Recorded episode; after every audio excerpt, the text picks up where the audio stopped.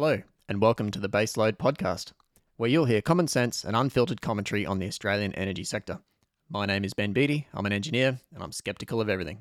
Uh, so load shedding was a possibility we were preparing for. Um, I'm confident that that would have avoided blackouts, but I didn't want to go down the load shedding line, uh, line either. And working together, we managed to avoid that. No load shedding uh, and no blackouts. Like a deer in the headlights, Federal Energy Minister Chris Bowen differentiating between load shedding and blackouts, when of course they're the same thing. That clip is taken from Minister Bowen's National Press Club address in June 2022. Minister Bowen was referring to the period in June when the national electricity market was suspended. Uh, there was many factors coming into this, uh, and we're going to read through a few of them now from industry analyst Ben Skinner of the Australian Energy Council. With a combination of coal plant outages, fuel shortages, high demand, and transmission outages, Queensland electricity prices reached very high and sustained levels in the lead up to the weekend of 11 12 June. These were enough to trigger the cumulative price threshold at 1850 hours on the 12th of June. The CPT operates when a region's average price exceeds 674 megawatts per hour over a rolling week. You can see from that short summary that the market suspension was price related. Uh, ben Skinner continues. The price cap destroyed the market's ability to self manage the winter energy shortage. Normally, when a generator's fuel is constrained, it recognises a higher opportunity cost by rebidding higher into the market, which results in the dispatch process finding another energy source that is less energy limited. This process works remarkably well, but requires the market to have freedom to realise progressively higher prices, and for generators to bid and set prices at least as high as the highest short run marginal cost that is not subject to an energy limit. Here, Ben Skinner is setting up uh, the rationale for the price threshold. Uh, he goes on further to explain why it didn't work in this case. However, after 1850 hours on 12th of June, generators found the process could not work. No matter how high they rebid, they found themselves dispatched to an unsustainably high level of output. Ultimately, they had no choice but to withdraw the capacity to stop their energy exhausting, which, were it to occur, would lead to an even more serious crisis. Instead, they had no choice but to withdraw from the dispatch process and leave it to AEMO to determine when to dispatch them via the direction power. Daniel Westerman, Australian Energy Market Operators CEO. Good afternoon. Today, AEMO has suspended the national electricity market.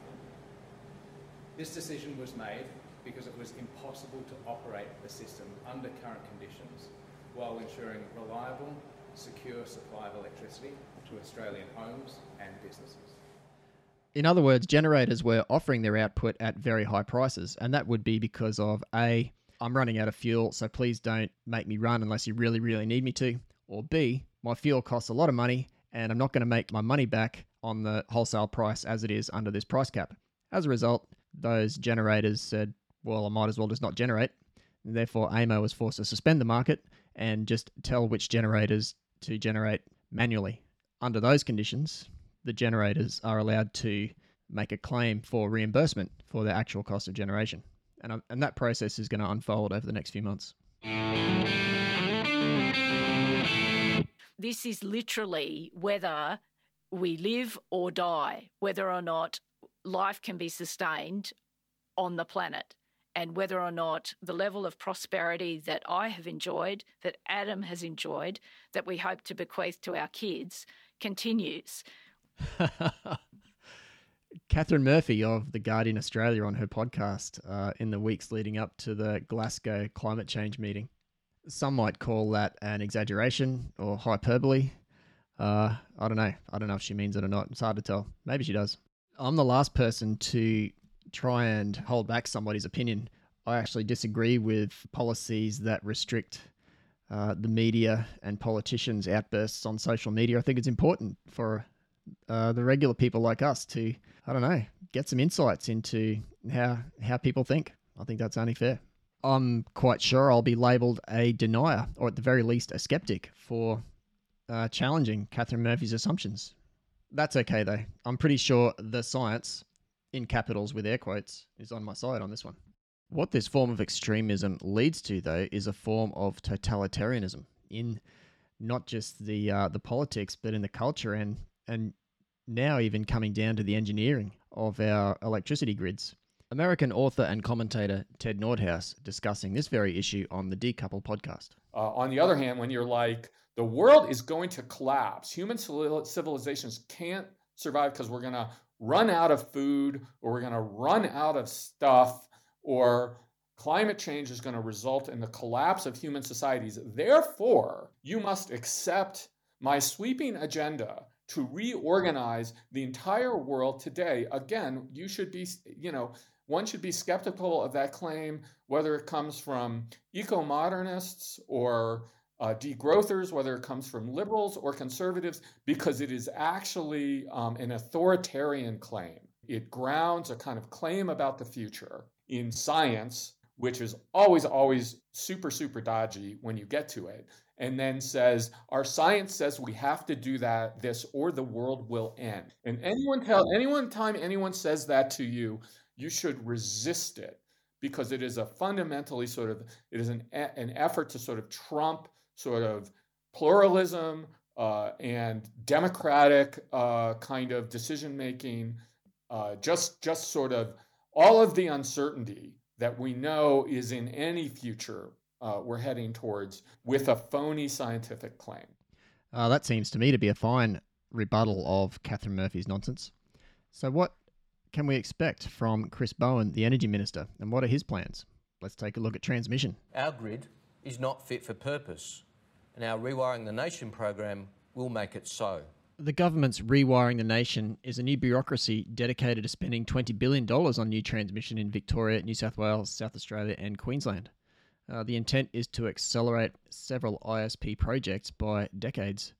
Um, instead of three projects completed by 2030, according to the AEMO plans, nine new transmission lines are pledged to be completed in the same timeframe. Here's Chris Bowen at the same press club address, spruiking the transmission projects called on in the Integrated System Plan. Now, we're fortunate as we embark on rewiring the nation that we have the blueprint ready to go. Tomorrow's ISP will set out the timelines for delivery of major pieces of transmission infrastructure. It'll set the dates for critical projects like the Marinus Link that will connect Tasmania's hydro to the mainland with new undersea cables, and Hume Link and the second interconnector between Victoria and New South Wales that will allow electricity from renewable and dispatchable sources to flow from where it's generated to where it's needed in our homes and industries. The phrase gold plating disappeared from the lexicon in around about 2018 2019.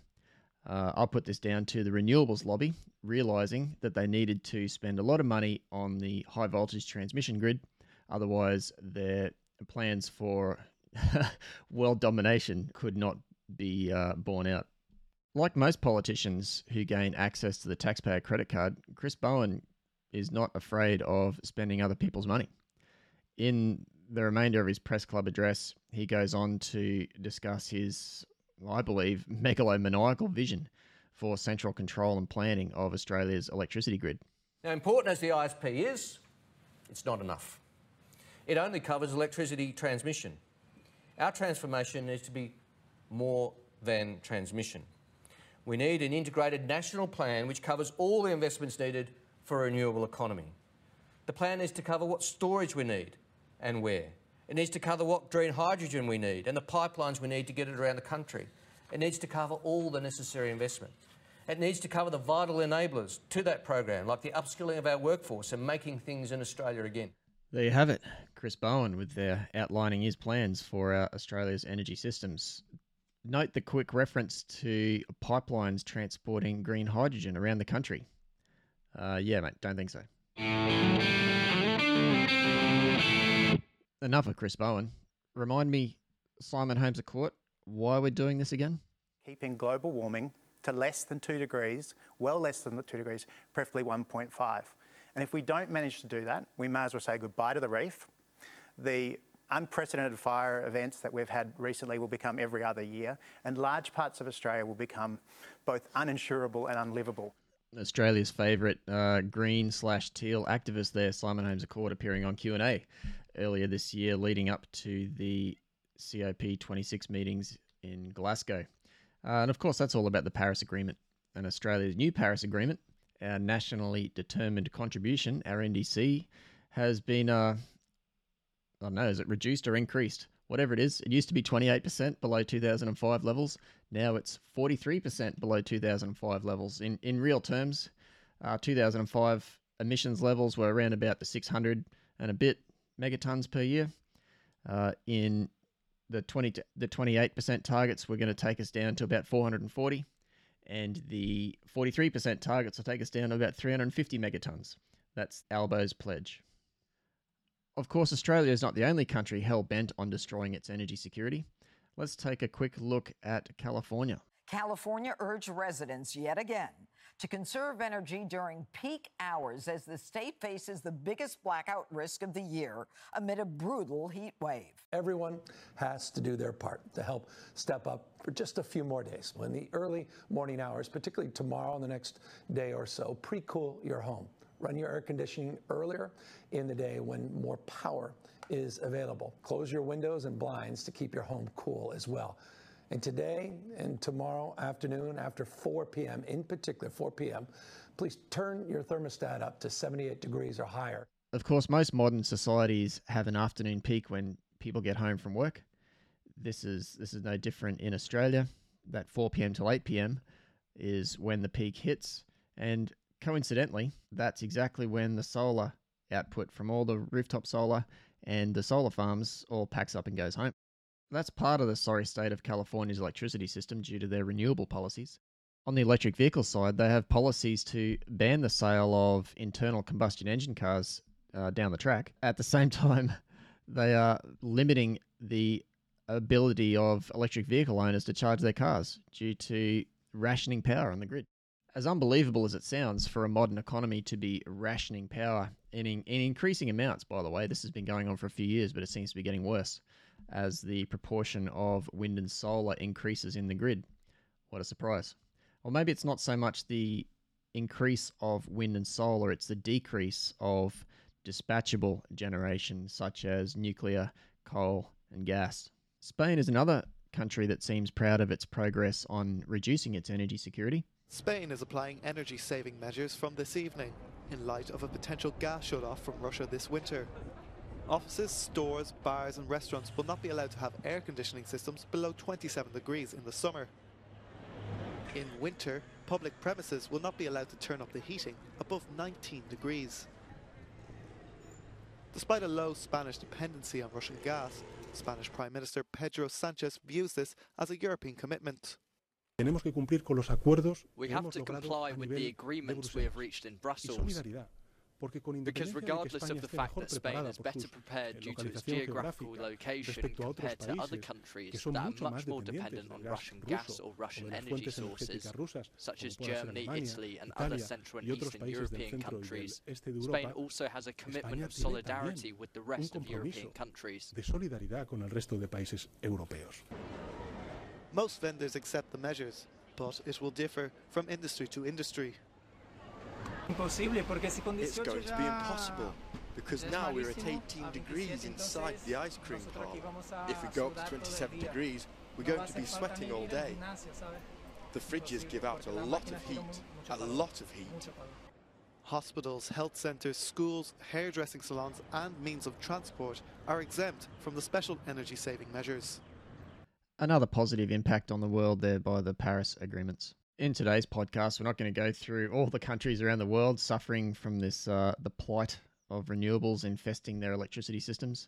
However, Germany, with its well documented problems, is worth a mention because of its influence it's had on New South Wales' energy minister slash treasurer, Matt Kean. So I guess what um, really um, got me passionate about the policy space was I'd just been handed the portfolio. Gladys Berejiklian asked me to be her Minister for Energy and Environment. And the first thought was, what have I done to upset you? How did, what, what was I, I'm asking you really, was yes. I, was I, yeah. did I, did I offend you somehow? I thought I'd been such a loyal supporter of yours, Premier, and you've given me this poisoned chalice. But um, pretty quickly after that, I went overseas and I, I went to um, Germany and saw what was happening in Europe and how far ahead of the curve they were. And the penny dropped pretty quickly. Uh, next minute. What is expensive? Because in these peak demands, the expensive gas comes into the market. So what we have to do is flatten the curve and uh, avoid the peak demands. We will propose a mandatory target for reducing electricity use at peak hours, and we will work very closely with the member states to achieve this.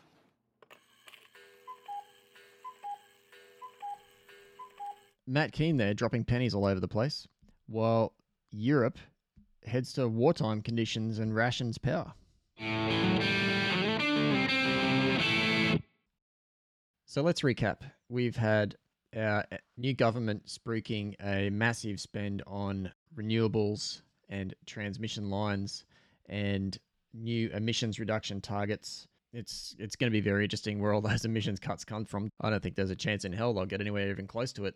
I think the 28% was pretty optimistic uh, j- because all the the easy, the low hanging fruit's been done already.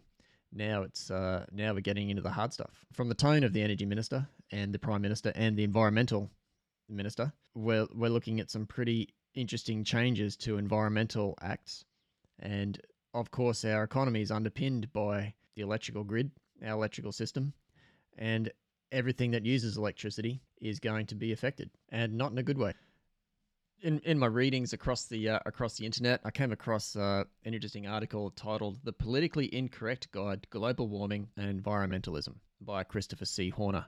The comment sections under these online articles are quite interesting, and I recommend people have a read. You'll you'll see plenty of good arguments there and plenty of additional information, and quite often it uh it, it can help you form your own balanced opinion. A post under this article I'm going to read it out because it seems to sum up what we've been talking about here quite accurately. Here we go. When communism didn't work out, environmentalism became the anti capitalist vehicle of choice, drawing cash and adoration from business, Hollywood, media, and social elites. With the collapse of communist regimes, environmentalism emerged as a major vehicle for remaking society through a supreme central state. I find that pretty hard to argue with, to be honest the majority of the debate on energy in Australia is, is pretty disappointing. Here's Tony Wood, who is a senior advisor at the Grattan Institute, well respected, highly intelligent bloke, but he puts out platitudes like this on social media. Here we go. Take a deep breath and absorb. Labor's climate bill will be enshrined in law, symbolic or otherwise, and the hard work follows. This is a hugely important step for the government and for the country. Oh dear. Thanks, Vangelis. I guess I would say to Tony, take a look around the world and see how this is going so far. Australia is, I still believe, is a lucky country. We have all the resources, we have everything we need. Uh, obviously, we need to export our products and we, to grow our economy. If we banned all our exports of food and, and resources, we wouldn't have the money to develop them for our own uses. And we wouldn't be able to support ourselves. Everything would cost uh, a hell of a lot more. So I'd also say watch for the language of emissions reduction, shifting to less energy consumption, uh, even though the entire point of this sustainable energy revolution was ostensibly to divorce the two. That's not happening. As you can see from Europe, California, Spain, the UK, and even Australia, power rationing seems to go hand in hand with the transition to renewables. So, as I said before, looking around the world and how this is going is, is an obvious question. Here's how it was put to Senator Wong by Senator Ralph Babet of the UAP recently. My question is to Minister Wong, representing the Prime Minister. Can the Minister name one country in the world where a higher share of solar and wind power has led to lower electricity prices? My point here is not to highlight that this is an amazingly insightful question because it's not. It's a basic question asked by inquiring minds every day. Senator Wong's response is pretty ordinary. Thank you to um, the Senator for the question, uh, and I, I, would say to him that uh, it is not a, a highly contested position uh, by most who look at the energy market in Australia that the cheapest new form of generation is clean energy. Uh, and in fact, there is a, a, live market experiment for that, and that is the state of the electricity market today. Uh, we, we, we have four, four gigawatts exiting uh, uh, one coming in during the, the life of the previous government. I, I think those, those are the figures I, I recall. Uh, Senator, Senator McAllister will tell me if I'm wrong, uh, which reflects the lack of certainty in the market uh, um, and the lack of certainty as a consequence of the, the, those opposites' failure to deal with their internal divisions as they do today. two minutes of waffle there from Senator Wong. I'll leave it to Senator Matt Canavan from Queensland to provide a little bit more relevance to the discussion. Is anyone watching the news? Does anyone turn on a TV in this place at the moment? The German Greens Party, the Greens Party in Germany, has reopened 21 coal fired power stations this year. 21! We've only got 19 in Australia. Rafe Champion, welcome to the Baseload podcast. Would you mind introducing yourself and giving us a, a once over of your work history and background? Well, I grew up on a dairy farm. I did agricultural science at Tasmania University. Uh, I got a good, strong basis in in, in biological science. Uh, then I shifted to the social sciences and ended up doing a lot of work in health, uh, planning, policy, and research into delivery of services. That, that's it's a planning, policy, and research background with an awful lot of writing, uh, especially in my spare time as a hobby. So you're you're quite familiar with the uh, scientific basis and and bureaucracy as well, by the sounds of it. Yeah, well, I was totally fed up with bureaucracy by the time I left. But the thing about the science, it took me a while to get interested in climate science because I had other other things on my mind as it became more obtrusive, I realised I'd better say something about it because I, I was one of the very few people around with a scientific background who could hope to understand it. A heads up to anyone listening: this is my first time interviewing somebody. Rafe is a is a friend of mine. We've we've talked quite a bit, so he's uh he's kindly volunteered to be my guinea pig today. So on the uh, on the agenda, because this is a, a baseload podcast talking about energy, what alerted you to the uh, the climate change debate? I didn't even know about it until about 2017, 2018.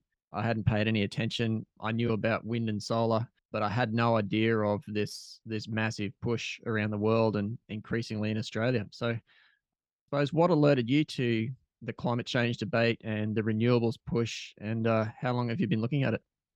Well, I must have got alert around about 2010 An incredible stroke of luck. I went to Perth to give a talk about my favourite talk, philosopher Karl Popper at an economics research education unit. Along to the meeting came, would you believe it, Jo Nova and Christopher Monckton at the start of his tour of Australia, must have been 2010 or 2011.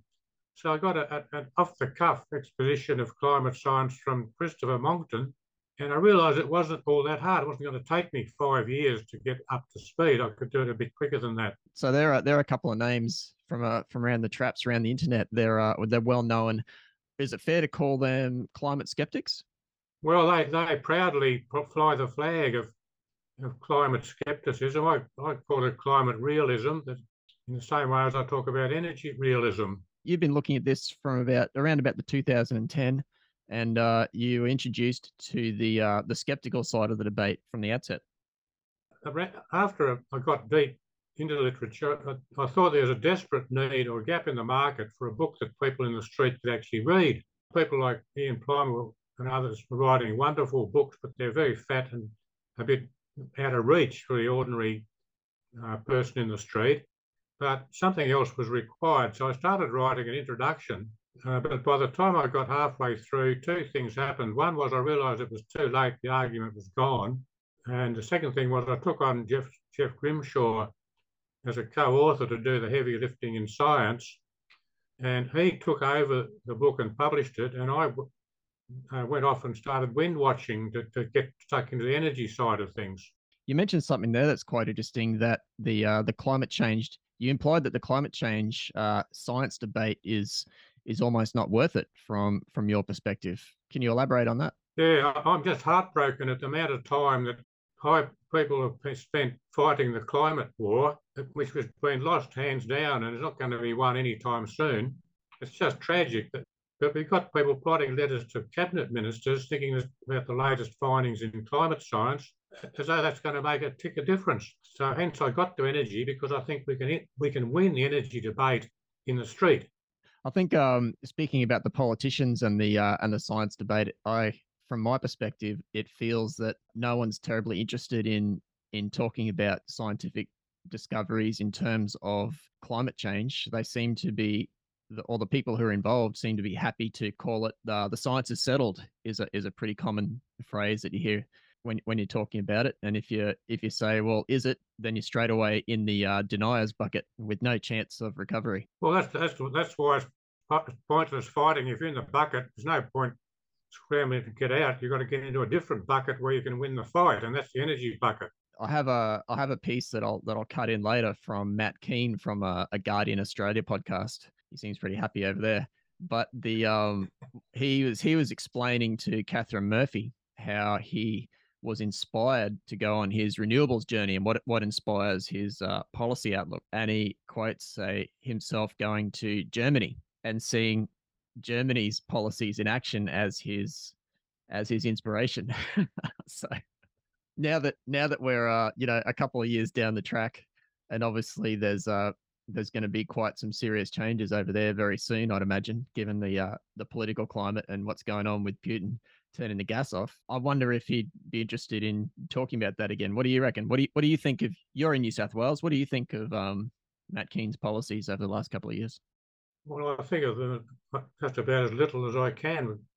Uh, so so stupid, but just getting back to the German situation, in 2018, there's an official report on the progress of their green transition. This was a government report, and it officially said they were failing on all three, three sides of their policy triangle. They were failing on price, they were failing on reliability, and failing on emission reduction. That was official in 2018, and it's the second chapter in the book that I wrote, or started to write. Uh, the first chapter was the catastrophic impact of climate change policies on people, environments, economies, and budgets. The second chapter was the German trifecta of failure. So, if you want to learn something from Germany, you're not learning about the success of green transition.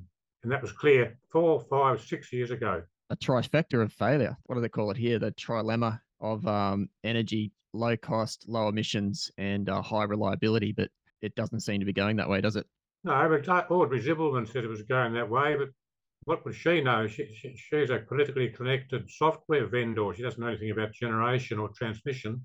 Perfect person to put in charge of our, uh, yeah, market operations. That's for sure. Um, I do wonder when we'll get some uh, energy bureaucracy who, uh, who get into the uh, the weeds of it. Maybe, uh, maybe Paul Broad can go in as head of AEMO. That'd be interesting. Yeah, well, someone I think Judith Sloan pointed out paper yesterday that there's actually what AEMO is actually starting to get it worried. I mean, it's a bit late in the day, but they're actually starting to worry if they might be get, getting out of coal too quickly. I mean, that's a that's an amazing uh, change of tone from them. Yeah, I'd I'd like to see them change tack away from centrally planning the transmission grid to accept more renewables to actually uh, working out what they're gonna what's gonna happen if uh, Liddell closes and what's going to happen if Eraring closes. I suppose most of the conversation to me in in Australian energy is focused on New South Wales. I mean, Victoria, uh, being Victoria, they're they're already subsidising Yallourn, a coal-fired power station, to stay on. Uh, Queensland's are all government owned, apart from one. They're all they're all losing money hand over fist, and but not likely to be closed anytime soon anyway. For me, the focus is really on uh, New South Wales in Australia. This is where all the action's going to happen in the energy debate over the next couple of years and I know that you write some letters to your your politicians and co. What's what's the latest thing you've written to them, and have you got a response? Well, the latest thing I wrote probably yesterday to the senators, telling them that, that they had a once in a lifetime chance to save the nation by voting down the climate change bill. Uh, the the climate change bill, which is going to lock in the forty three percent target, is that right?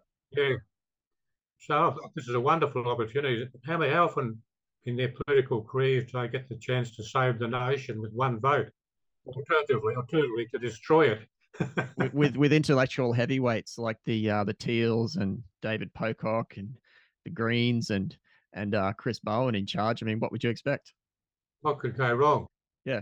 Uh, so you've you've written a few letters in the past to uh, your your senators and politicians. Have you ever gotten a response that makes sense? Well, our, our briefing notes from the energy realists, of course, go to 800 politicians, state and federal, from coast to coast. And amongst the 800, there's about 50 that seem to be see things roughly our way, and occasionally they write back encouragement, which of course makes sense. It shows that they're on the right page. Uh, but of course, 99% are just standard stuff that uh, you expect from politicians. Okay, that's interesting. i am surprised there's that many who uh, who actually uh, acknowledge that you're able to to make a reasonable point on it rather than just dismissing you out of hand. We're talking about 800 people, and, that includes a scattering of you know there's one nation person here and there, and you know there's a few liberals that make sense. We know there's about 10 or 15 coalition people in Canberra who make sense. So you know against 800 is not many, but it's not none.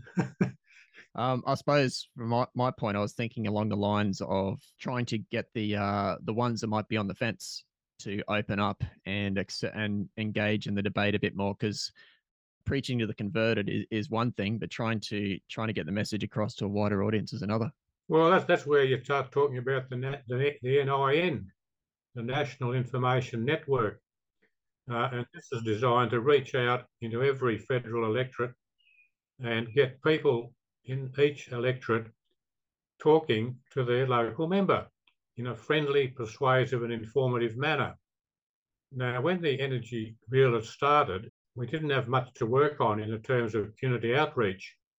But over the last, since the last election, there's a whole lot of ex-candidates for minor parties who are right on the same page with us, and they're all equipped with their electoral teams, which they're deploying to fight the next election. And there's also a substantial number of community groups fighting local uh, wind and solar developments. And so we're going to have a network of into people, teams, and groups right across the country uh, that'll give us the capacity for major outreach and significant impact on local members as those groups and people become more effective. This is, would you call it a grassroots campaign? Because you see this kind of activity pretty effective from groups like the Greens and these are climate lobbyists. Uh, are we? Are you intending to turn the tables on them and use their tactics against them? Well, precisely. Uh, the, this stuff has to go throughout through every channel we can find, down to the finest trickle from individuals and small groups who just get it out to their friends and relations. But of course, there's, there's independent bloggers, there's podcasters, there's a few local newspapers around the country that are on side. There's a few people on radio that are on side and we're getting that together. We've got some wonderful material. Uh, we can explain things clearly with, with visuals. Uh, we can explain things about energy that we have never explained in a million years about climate science. And that's why we can win this debate in the street. And of course, the uh, the energy debate is up in front of people's faces now with bills getting higher and higher, and people want to know why. We've got the wind in our sails. People are becoming to feel pain and we can speak to their pain. We, we could never speak to their pain uh, on climate science, trying to explain there's nothing to worry about. Never get through. They didn't understand the science and didn't want, even want to hear about it. But that, they're going to be very attentive to any coherent, evidence-based uh, reason explanation for their, the pain in the energy bills and the blackouts. So this leads me to one of my uh, next questions, which is, what do you believe is the end state of the the current energy environment in Australia. What do the people you talk to think about it? I'll tell you where where I think it's going to end up, and it could happen if not when Liddell finishes closing, but when Eraring closes, we'll be eating cold breakfast in the dark and cold dinner in the dark, and then after dinner you won't be watching TV or using your computer or your phone. Uh, you'll be wrapped up in blankets or something to keep warm to get through to a cold breakfast next day. Rafe, you're not a, you're not expressing great confidence in the uh, political class to to solve this. No. I suspect you. I suspect you might share my lack of confidence. I, I sure do. I've no confidence in the politicians or their staffers or even the bureaucracy that's meant to uh, give them good advice. I think it's all gone downhill since they they're forcing this transition upon us unnecessarily. I think the uh, the the next five years are going to be pretty drastically different for for Australians. The electricity prices and the gas prices are all going to go up. I think we're going to find ourselves looking at another round of subsidies and targets, especially with this government locking these locking this into legislation just to prove a point, really. Uh, but they don't understand the consequences, and and no one seems to be asking them.